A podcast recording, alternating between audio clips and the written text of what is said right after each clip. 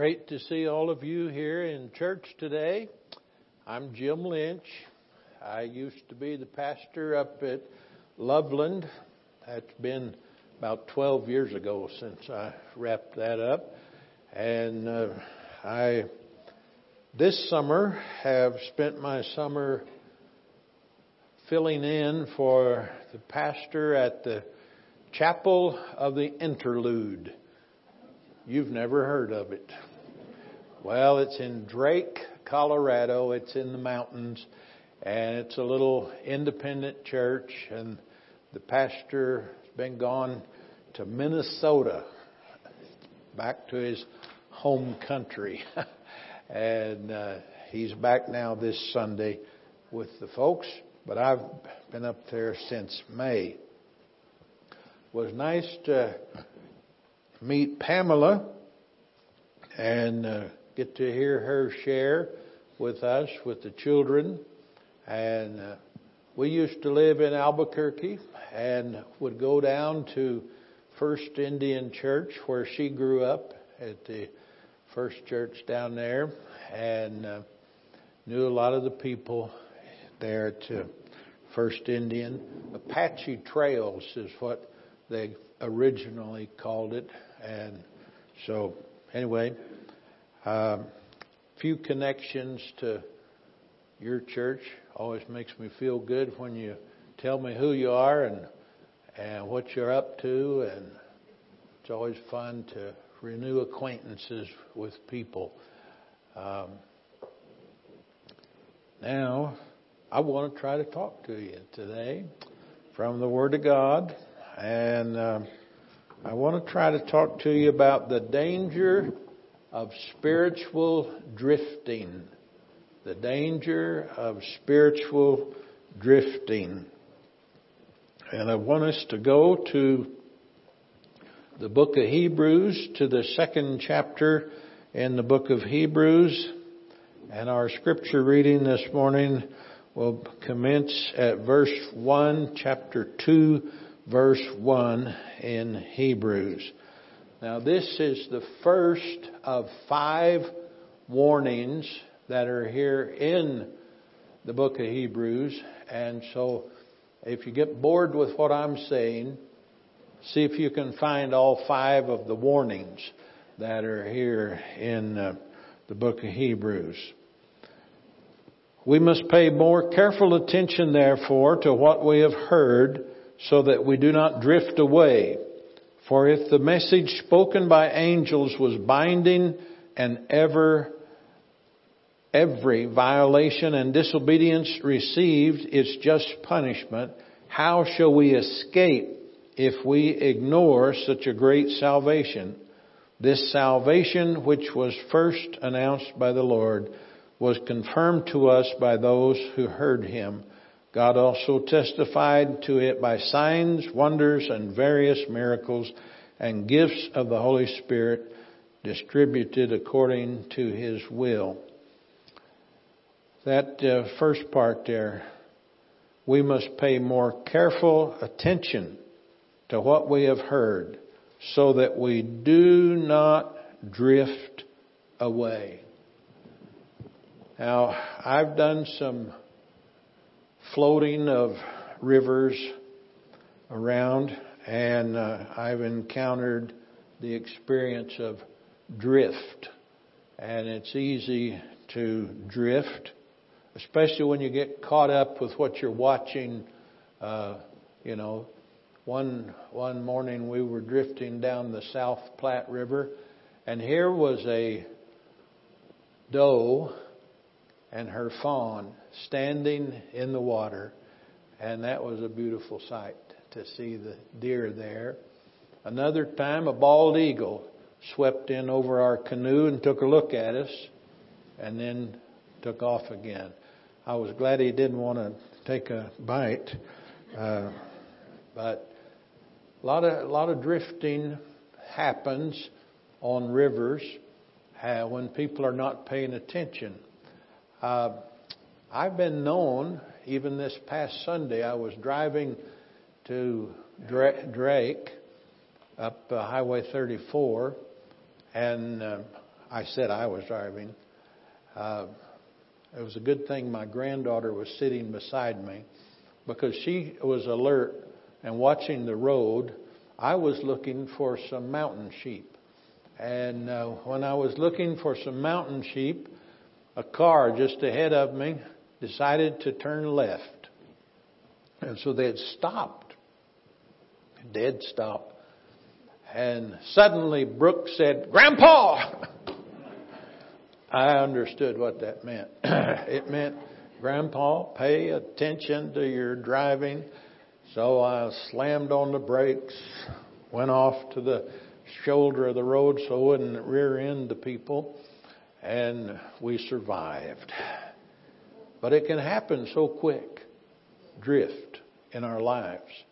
And um, I want to try to talk about that with you here today, if I may. Um, now I'm going to have to raise the pulpit just a little bit because of my bifocals. I don't see things as good as I used to, and so I'm going to have to pay attention. Uh, you know, I, I've floated the um, Illinois River in Oklahoma. Did you know there was an Illinois River in Oklahoma? Well, it's over in eastern Oklahoma, and it's a beautiful little river. And I've floated it uh, with canoe. I've floated it with raft. I've floated it when it was calm and and and easy. I've floated it when it was really just about out of its banks. And so you must learn to pay attention.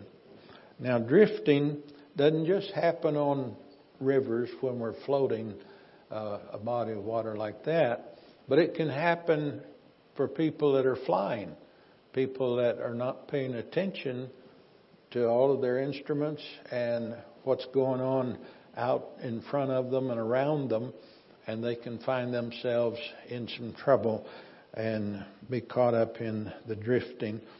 I've also uh, floated the river, the Salt River, out in the uh, Mesa, Arizona area, and that's a wonderful river.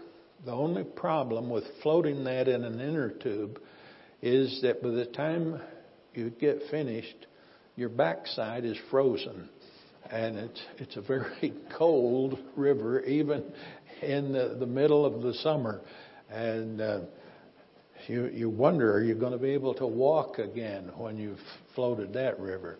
But again, you have to pay attention to where you're going. If you're not careful, you can just drift off into some trees that have grown up along the river's edge and get hung up. And uh, also on the Platte River, you have to be real careful and pay attention because they have diversion dams. You know what diversion dams are? Places where they pull water off of the river and put it into uh, canals to irrigate with, and you don't want to go over the diversion dam. You you can lose your life doing that one. There's a big one at Fort Morgan uh, on the Platte, and some young men died going over that one many years ago.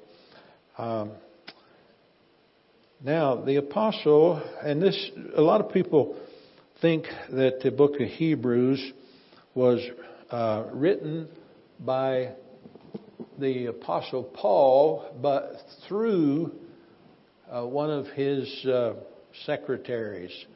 Uh, Silvanus is what many scholars think. That Silvanus had been with Paul for years and been his scribe and written up his material.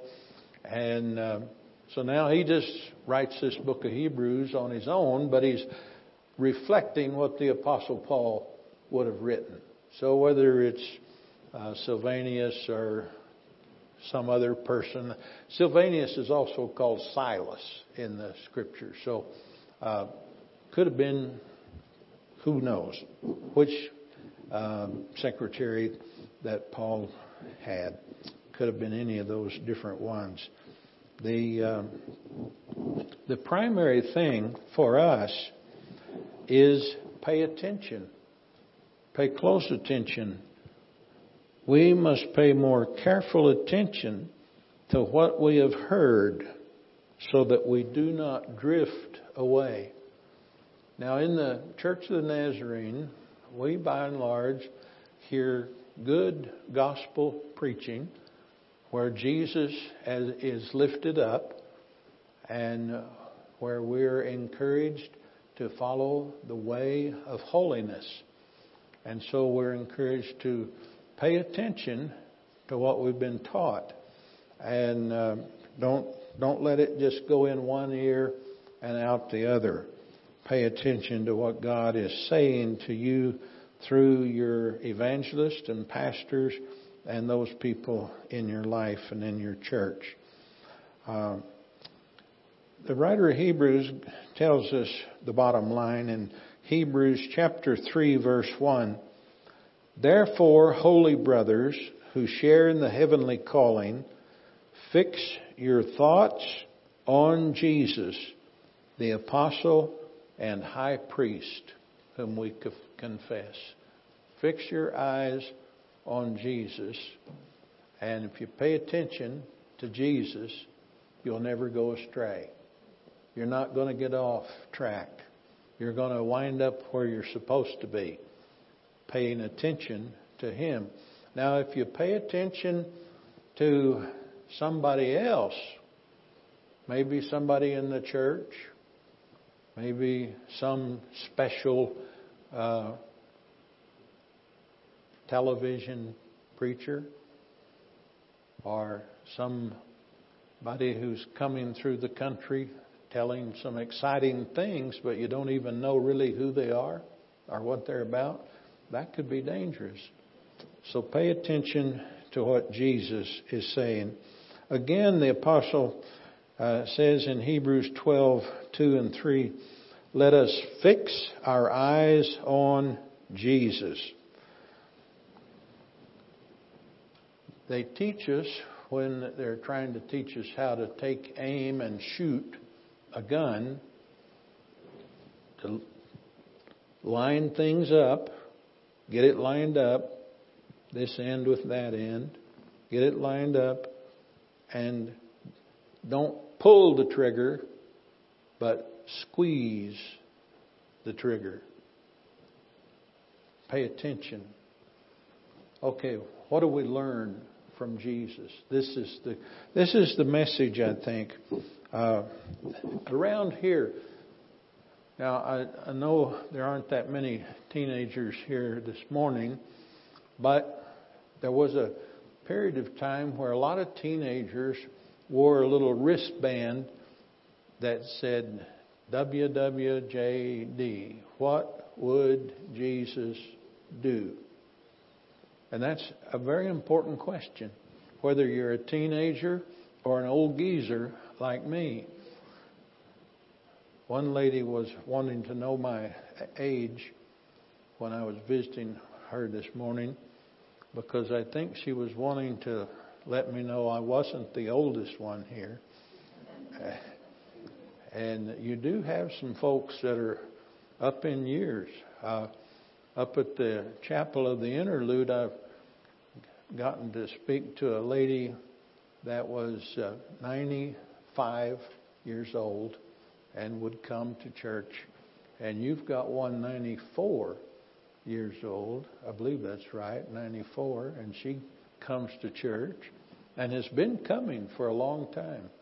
Um, well, thank God for faithful people, people who stick with it, people who stay on track and are there. You can count on them.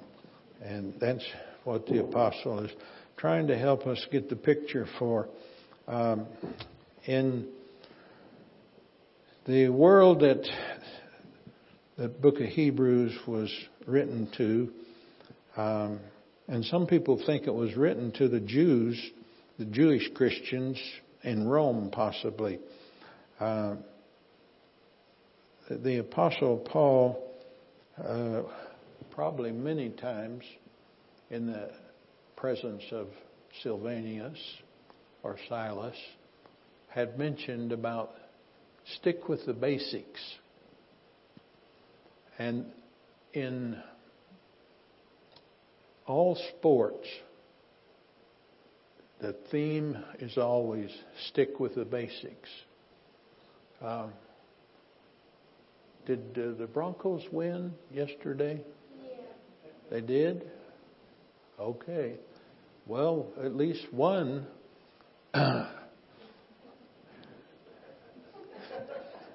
Let's hope that's not the record for the year or the season. Uh, let's let's hope that uh, all the way along they will stick to the basics and uh, follow through with what they know to do. I like the statement: basics win championships. And in our spiritual journey, basics win for us. When when we stay with the basics and and what are what are the basics in the Christian journey? Well, the first thing I've already mentioned, keeping your eye on Jesus, following Him, and then uh, a part of that following Him is communing with Him on a regular basis, knowing Him personally. Um, not just a quick, uh, how you doing, God? See you later. None of that. But spending time with Him, opening our hearts to Him in prayer, opening His Word so that we might know the mind of Christ, letting His Word speak to us. This is the importance of devotions. It's important for us to be in the Word of God on, the, on a regular basis. If, if, we, if we're not into the Word regularly, how are we going to understand the things that happen in our lives? If we don't have God's Word for interpreting life, we're going to miss it. We need His Word to give us wisdom, to give us direction, to give us understanding, to give us a continuity and steadiness as a person. So stay with the basics of following the Lord, and you will be a winner. Now, uh, the salvation that the writer is talking to us about is spelled out for us uh, the picture of salvation pretty much in this second chapter, beginning at verse 10. And the first thing he says to us right out of the chute is that, there in verse 10, bringing many sons to glory. The salvation that we know in Jesus will bring us to glory. One of my favorite sermons is a sermon I do on heaven. And um, I might just preach it next Sunday. You pray that I'll have the mind of the Lord on whether to do the heaven sermon. Because I think we just need to be reminded there is a real heaven that Christ has prepared for us, and He wants us to go there. And I like the way, in bringing many sons to glory, some glad day we'll be there in a place called heaven. And I won't go into that right now, but that's part of the picture. And uh, then the next thing is a reminder there in verse 10 salvation is provided by God. I think as children, we tend to be very moralistic. And it's not until we become mature in Christ that we realize my morals are but filthy rags in His sight. I have no perfection. I've thought about my children. What makes my children little lynches? What makes them little lynches? That they are identical to me, that they are exactly what I am? No. What makes them little lynches is they were born little lynches. And what makes you a Christian is you were born a Christian. That's what makes the difference, you see. Uh, your perfection is nothing. Now, out of the relationship with Jesus, you're going to act like Jesus. You're going to treat people like Jesus treated people. You're going to love people like Jesus loved people. You're going to be there for people as Jesus has been there for us all these over 2,000 years now. See, that's the beauty of it. We are born into His kingdom. We do not earn our way into His kingdom. The kingdom is a gift. It is a gift of salvation. Uh, let, let, me have you look there at verse 10 uh. It, it was fitting that God, for whom and through whom everything exists, through whom? Through Jesus. See? Through Jesus, we're a part of the picture, the story of salvation. And so the next thing is that he reminds us is that Jesus was perfected for us through suffering. He became the provider by suffering for us.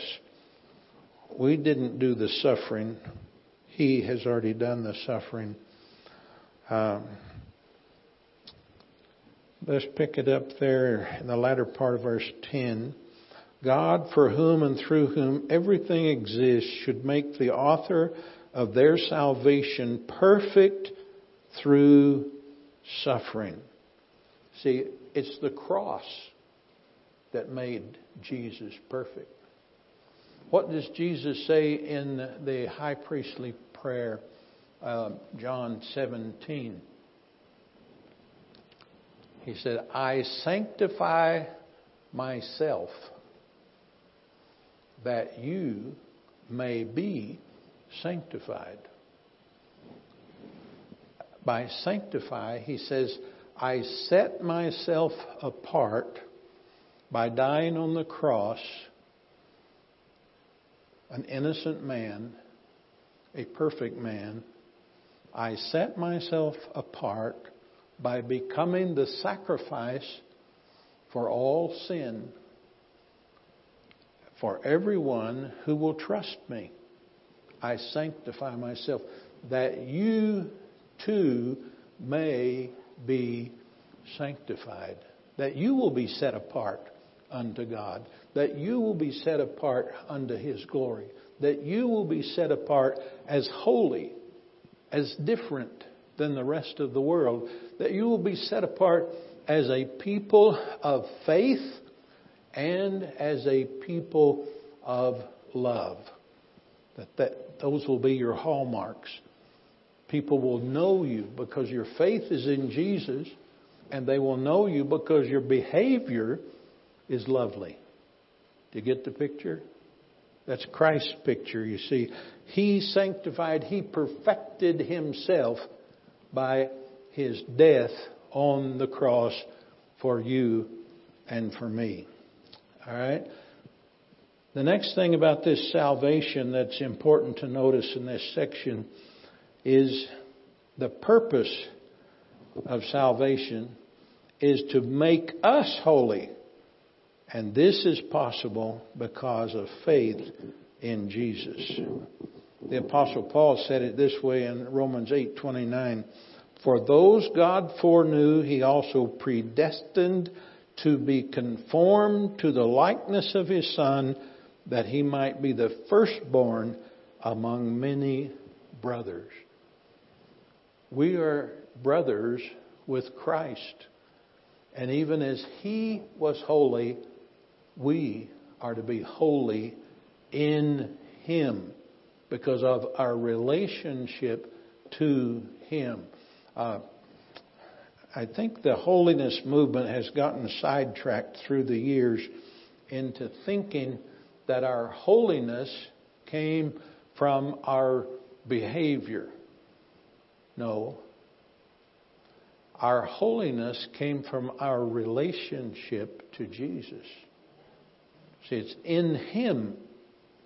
In Him, not in us. Does that mean we forsake good behavior? No.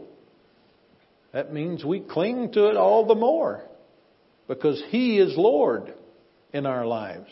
And we know Him by faith, trusting in Him completely. Therefore, we want to mirror who He is and live like He would have us to live. Back to WWJD, what would Jesus do? Is a part of that picture for us.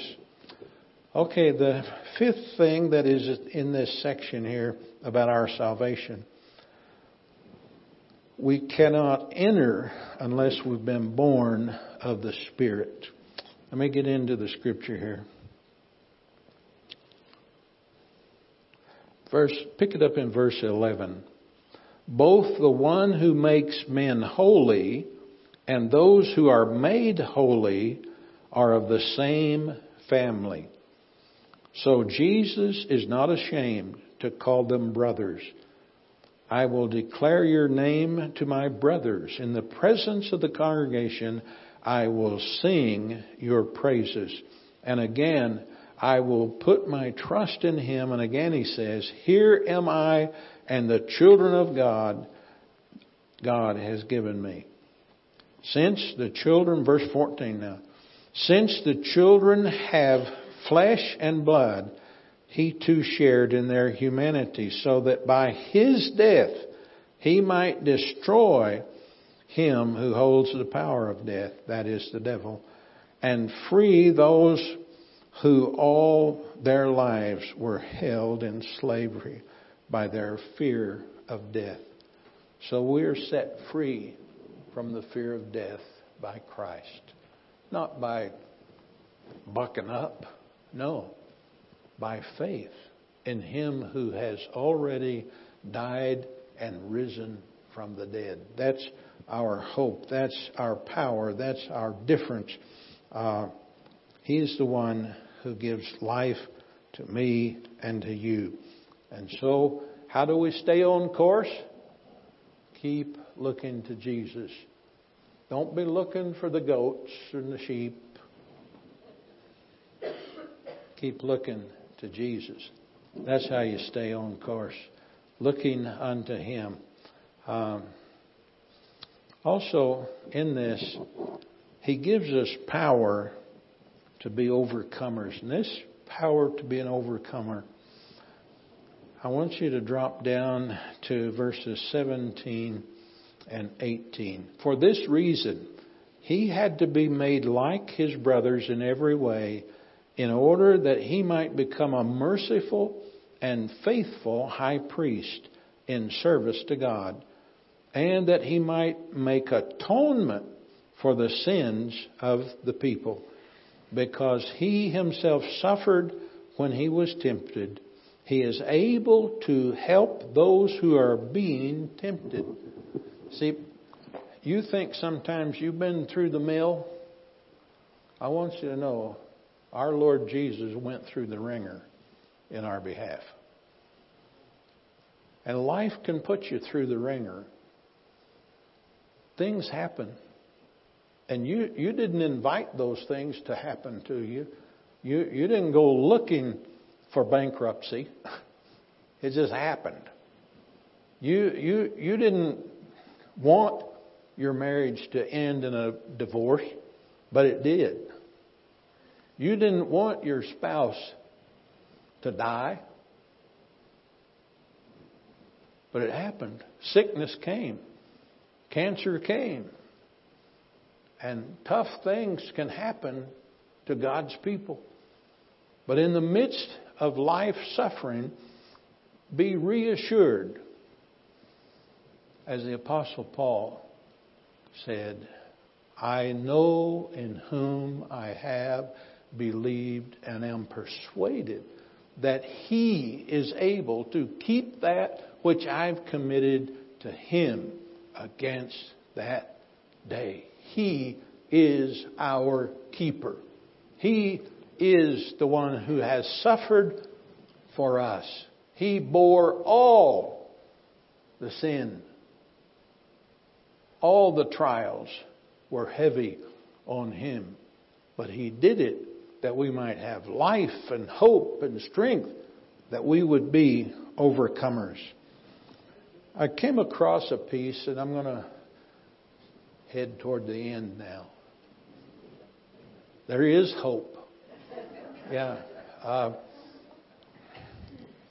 your associate offered me a bottle of water earlier and I turned her down. I thought I was going to be okay, but would you get that bottle of water for me? Uh, not whiskey, water. I heard about one old preacher that, well, it was John Knox, who it was, founder of the Presbyterian Church. He said a, a quick snort before the service always helps loosen it up. Here I'd been praying that the Lord would loosen it up. But I would appreciate that water. Now, I came across this piece and I, and I wanted to share it with you. I don't know why it spoke to me, but it did. You know how sometimes you're, it something catches your attention. Um, this is a comparison of the Old Testament dispensation to New Testament dispensation. Now, that word dispensation means time or period, uh, historical perspective.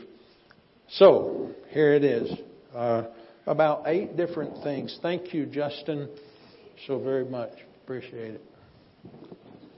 And uh, you'll excuse me here for a moment to wet my whistle. Otherwise, we'll be in trouble.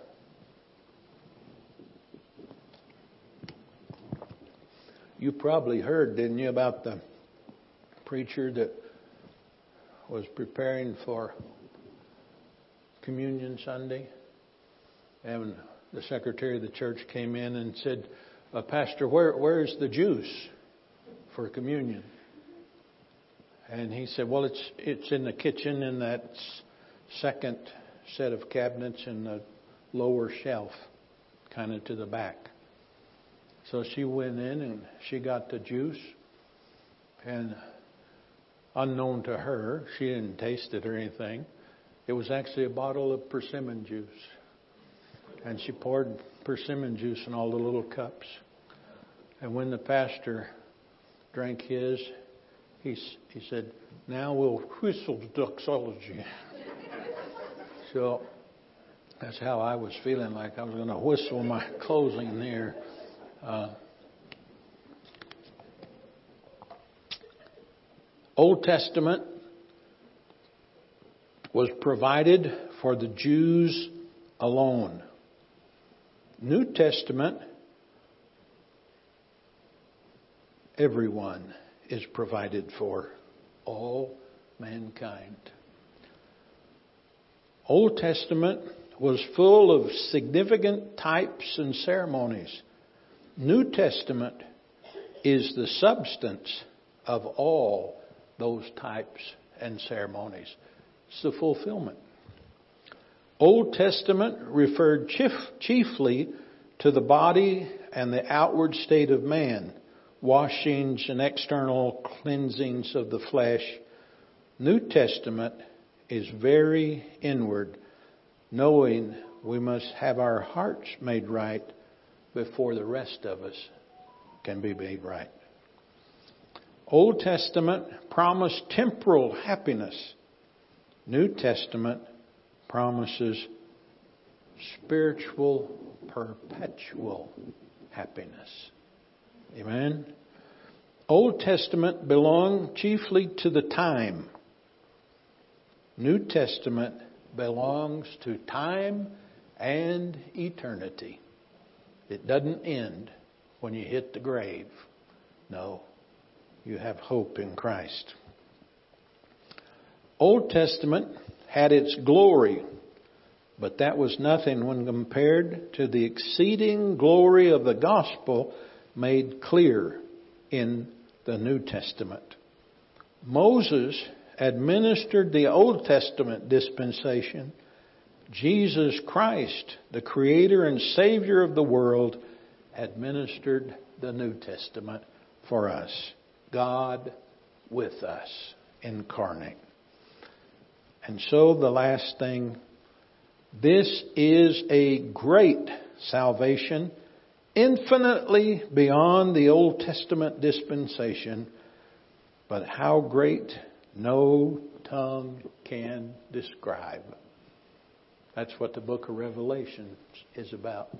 Trying to help us just to get a glimpse, a little picture of what heaven will be like someday. Well, um, I I came across a hymn, and I was so pleased that you still had the books around. And uh, Connie, where'd you go? Are you still available? And uh, yeah, okay. Let's go to page 577. Stand to your feet and don't sing the end, the end. No, sing this song here. Jesus is all I need. That's the real bottom line. Jesus is all I need. He will keep you from drifting. He will keep you on course. Three or 577. Jesus. Come ahead, Connie. I'll stay up here with you.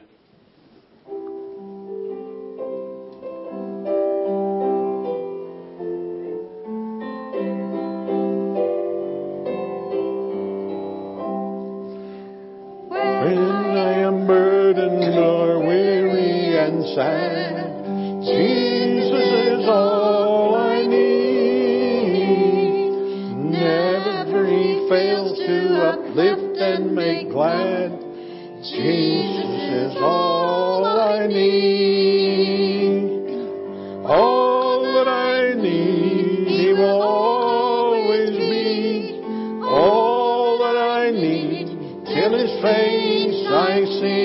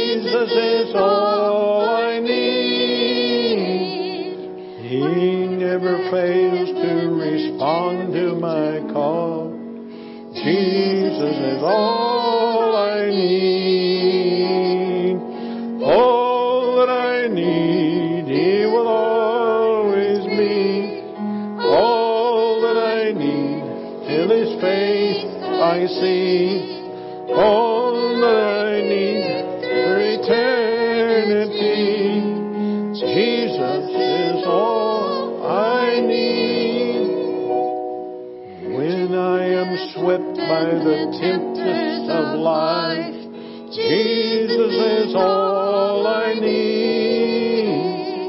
Peace he imparts whatsoever the strife. Jesus is all I need oh,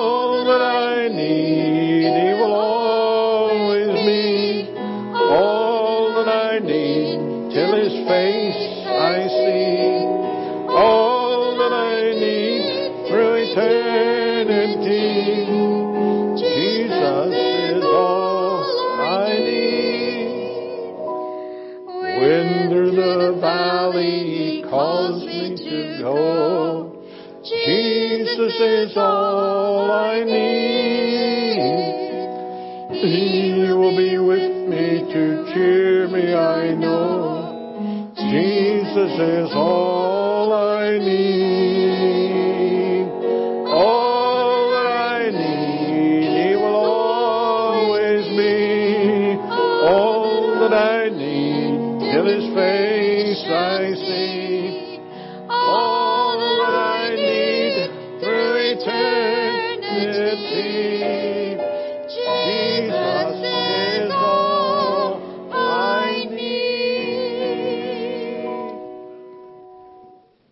Thank you, Connie. Thank you so much. You rescued the perishing, cared for the dying, and mostly you helped me and uh, kept us kept us going here. Uh, I I did one time audition with a voice teacher at Bethany, and uh, he looked at me in all seriousness. He said, "Jimmy, you have the kind of voice that people will follow, but you'll lead them astray." so it happens. To him who is able to keep you from falling and to present you before his glorious presence without fault and with great joy, to the only God our Savior be glory, majesty, power, and authority through Jesus Christ our Lord before all ages, now and forevermore. Amen. And God bless you and have a great week.